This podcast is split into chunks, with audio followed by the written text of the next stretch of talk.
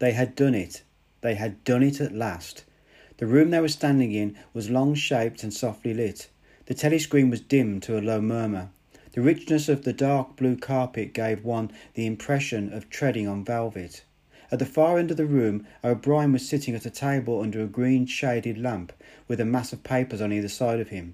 He had not bothered to look up when the servant showed Julia and Winston in. Winston's heart gave, was thumping so hard that he doubted whether he would be able to speak. They had done it. They had done it at last, was all he could think. It had been a rash act to come here at all, and sheer folly to arrive t- together, though it was true that they had come by different routes and only met on O'Brien's doorstep.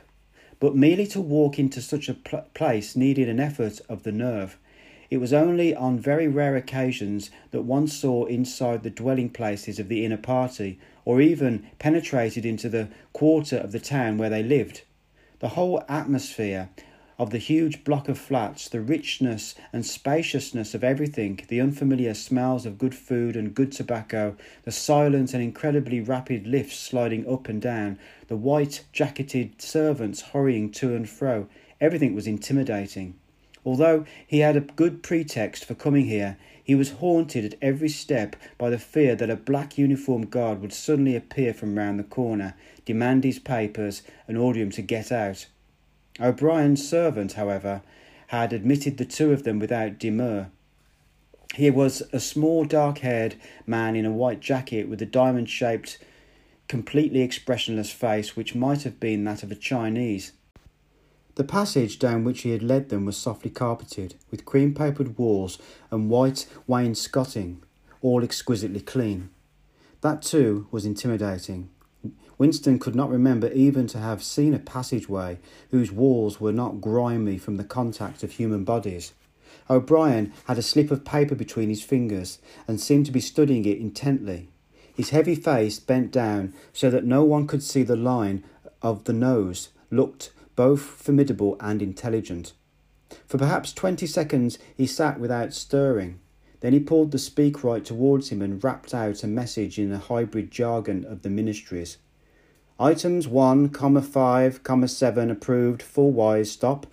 Suggestion contained item 6, doubleplus, ridiculous, virgin, crimethink, cancel, stop, unproceeded, construction wise, anti, anti getting, plus full, estimates, machinery, overhead, stop, end message. He rose deliberately from his chair and came towards them across the, the soundless carpet. A little of the official atmosphere seemed to have fallen away from him with the Newspeak words, but his expression was grimmer than usual, as though he were not pleased at being disturbed. The terror that Winston already felt was suddenly shot through by a streak of ordinary embarrassment. It seemed to him quite possible that he had simply made a stupid mistake, for what evidence he had in reality that O'Brien was any kind of political conspirator? Nothing but a flash of the eyes and a single equ- equivocal remark. Beyond that, only his own secret imaginings, founded on a dream. He could not even fall back on the pretence that he had come to borrow the dictionary, because in that case Julia's presence was impossible to explain. As O'Brien passed the telescreen, a thought seemed to strike him. He stopped, turned aside, and pressed a switch on the wall.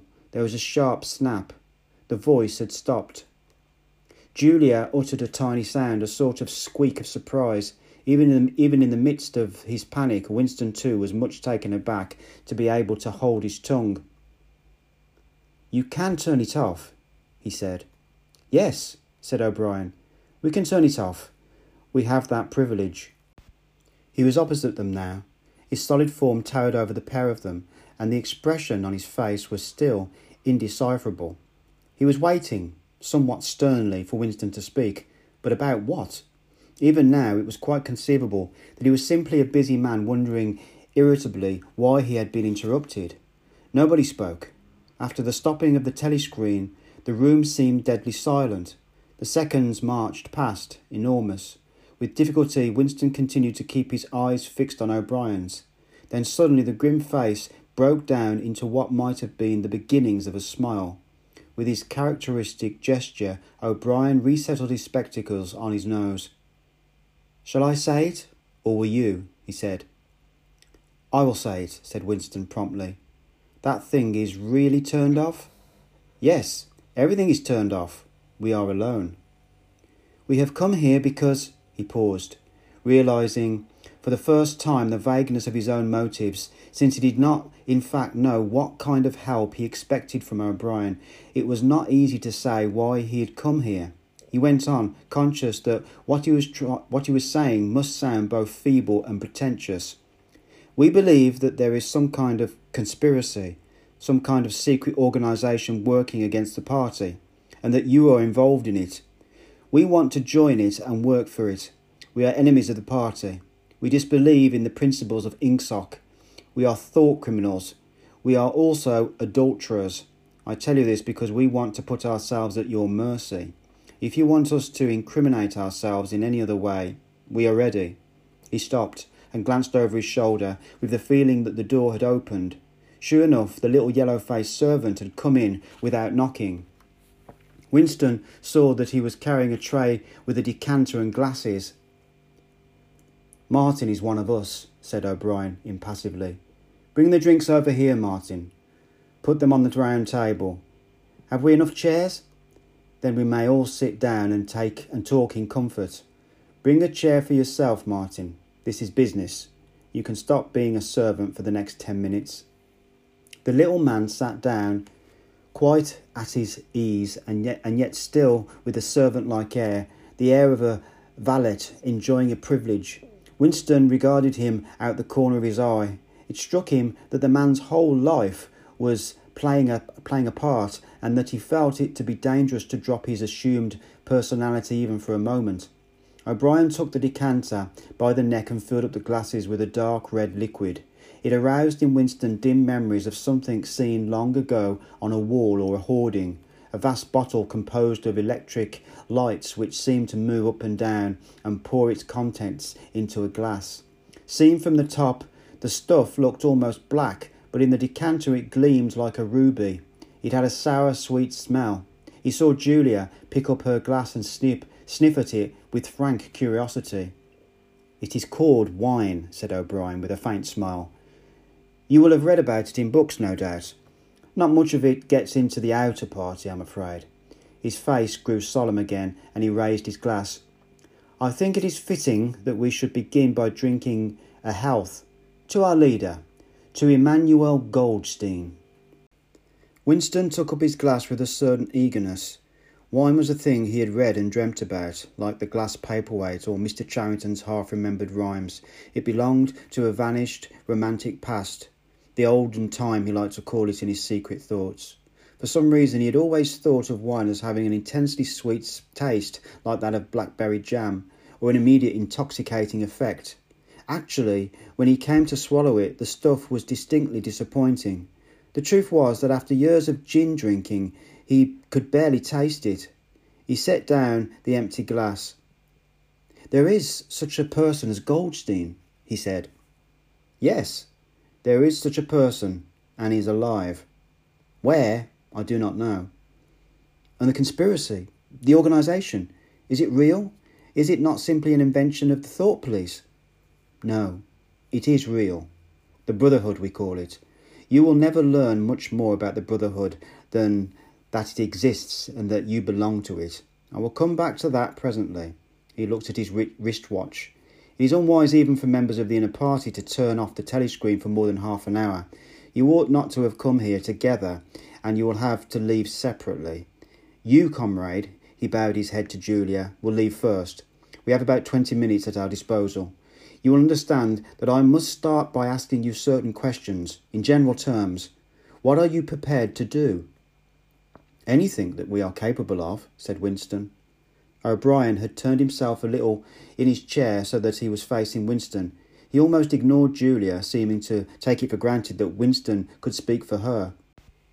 For a moment the lids flitted down over his eyes. He began asking his questions in a low, expressionless voice, as though this were a routine, a sort of catechism, most of whose answers were known to him already. You are prepared to give your lives? Yes. You are prepared to commit murder? Yes. To commit acts of sabotage which may cause the death of hundreds of innocent people? Yes. To betray your country to foreign powers? Yes. You are prepared to cheat, to forge, to blackmail, to corrupt the minds of children, to dis- distribute habit forming drugs, to encourage prostitution, to disseminate venereal diseases, to do anything which is likely to cause demorali- demoralization and weaken the power of the party. Yes. If, for example, it would somehow serve our interest to throw sulfuric acid in a child's face, are you prepared to do that? Yes.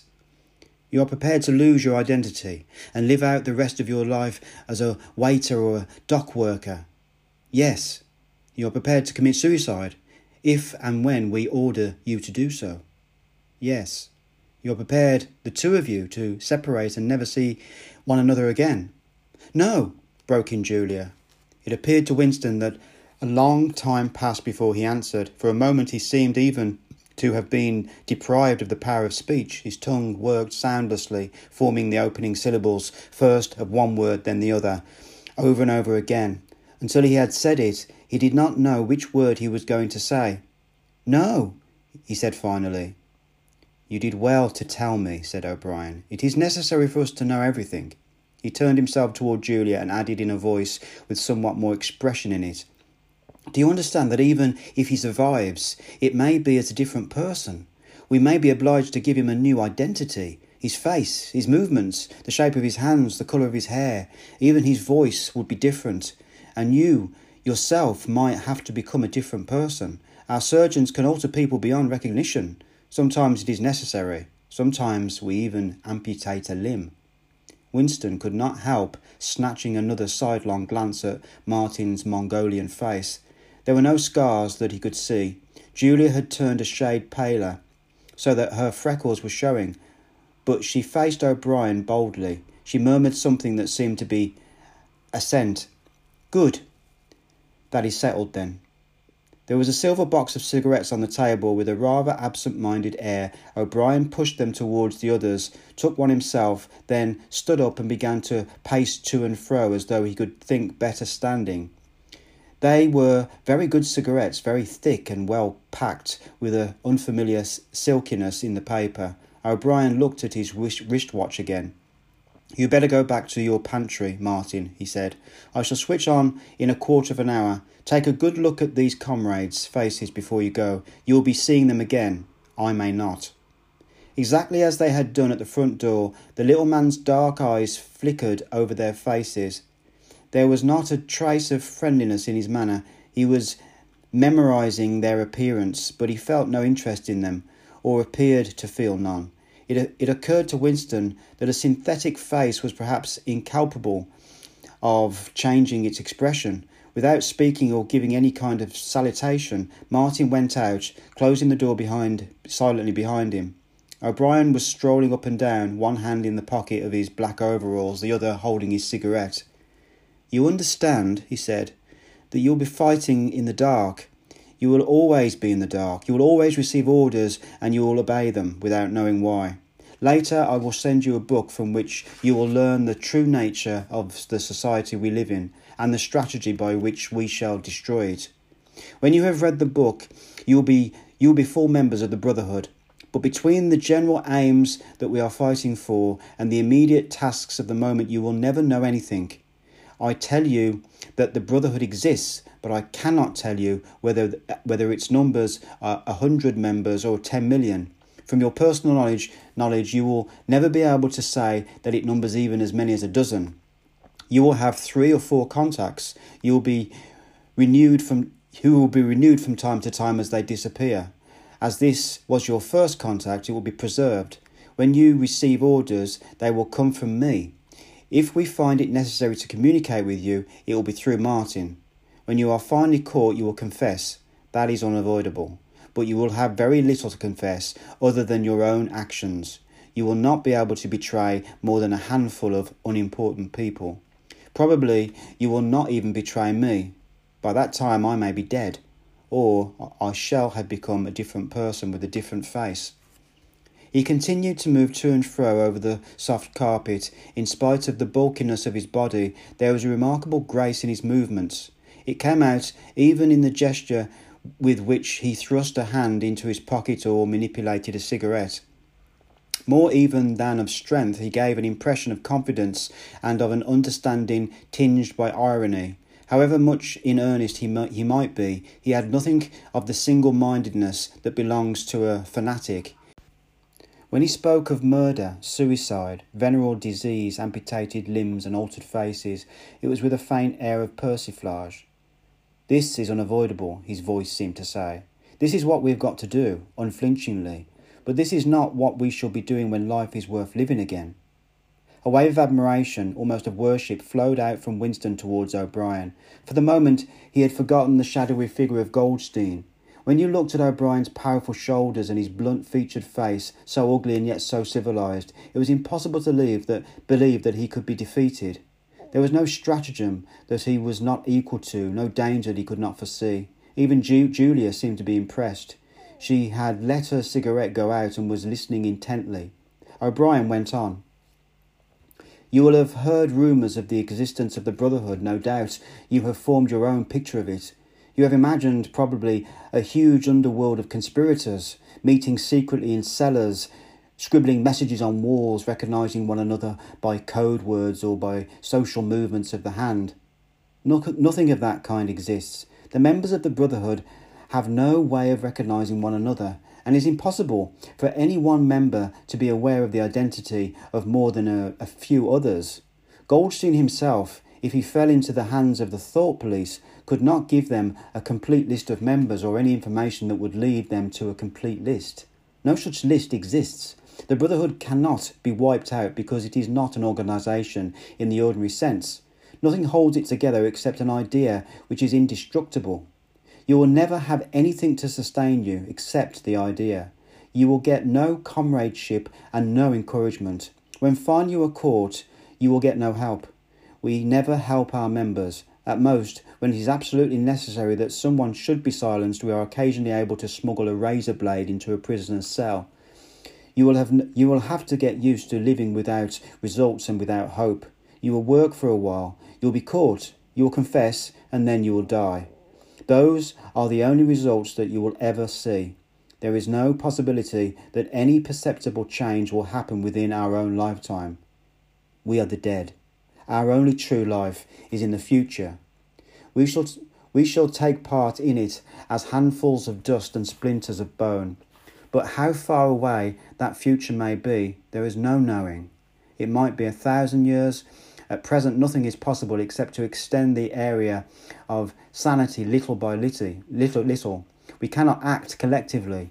We can only spread our knowledge outwards from individual to individual, generation after generation. In the face of the thought police, there is no other way. He halted and looked for the third time at his wristwatch. It is almost time for you to leave, comrade, he said to Julia. Wait, the decanter is still half full. He filled the glasses and raised his own glass by the stem. What shall it be this time? he said, still with the same faint suggestion of irony. To the confusion of the thought police, to the death of Big Brother, to humanity, to the future. To the past, said Winston. The past is more important, agreed O'Brien gravely. They emptied their glasses, and a moment later Julia stood up to go. O'Brien took a small box from the top of the cabinet and handed her a flat white tablet, which he told her to place on her tongue. It was important, he said, not to go out smelling of wine. The lift attendants were very observant. As soon as the door had shut behind her, he appeared to forget her existence. He took another play, he took another pace or two up and down and then stopped. There are details to be settled, he said. I assume that you have a hiding place of some kind. Winston explained about the room over Mr. Charrington's shop. That will do for the moment. Later we will arrange something else for you. It is important to change one's hiding place frequently. Meanwhile, I shall send you a copy of the book, even O'Brien. Winston noticed seemed to pronounce the words as though they were in italics. Goldstein's book, you understand, as soon as possible. It may be some days before I can get hold of one. There are not many existences, as you can imagine. The thought police hunts them down and destroys them uh, almost as fast as we can produce them. It makes very little difference. The book is indestructible. If the last copy were gone, we could reproduce it almost word for word. Do you carry a briefcase to work with you? he asked. He added, As a rule, yes. What's it like? Uh, black, very shabby, with two straps. Black, two straps, very shabby, good. One day in the near, fairly near future, I can't give you a date, one of the messengers among your morning's work will contain a misprinted word and you will have to ask for a repeat. On the following day, you will go to work without your briefcase. At some time during the day in the street, a man will tap you on the arm and say, I think you've dropped your briefcase. The one he gives you will contain a copy of Goldstein's book. You will return it within 14 days. They were silent for a moment. There are a couple of minutes before you need to go, said O'Brien. We shall meet again, if we do meet again. Winston looked up at him. In the place where there is no darkness, he said hesitantly.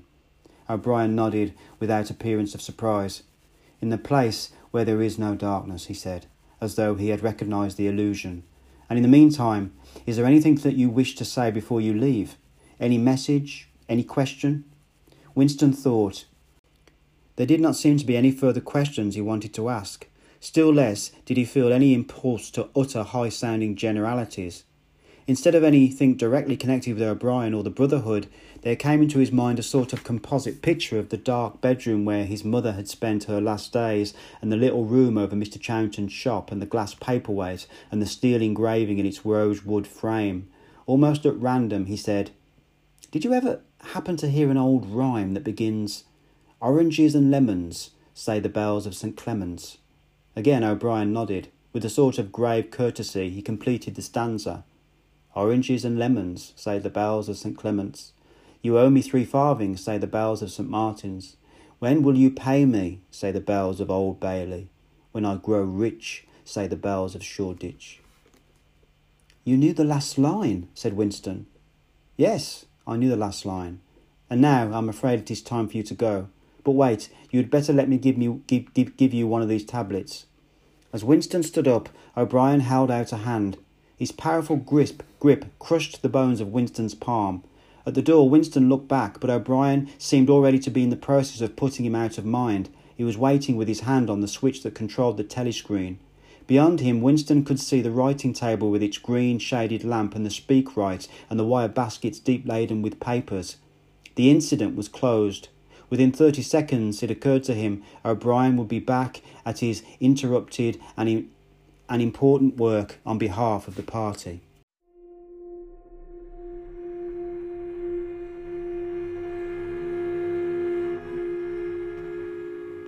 This is Nick Treadwell, and you are listening to Nick Treadwell's Storyville.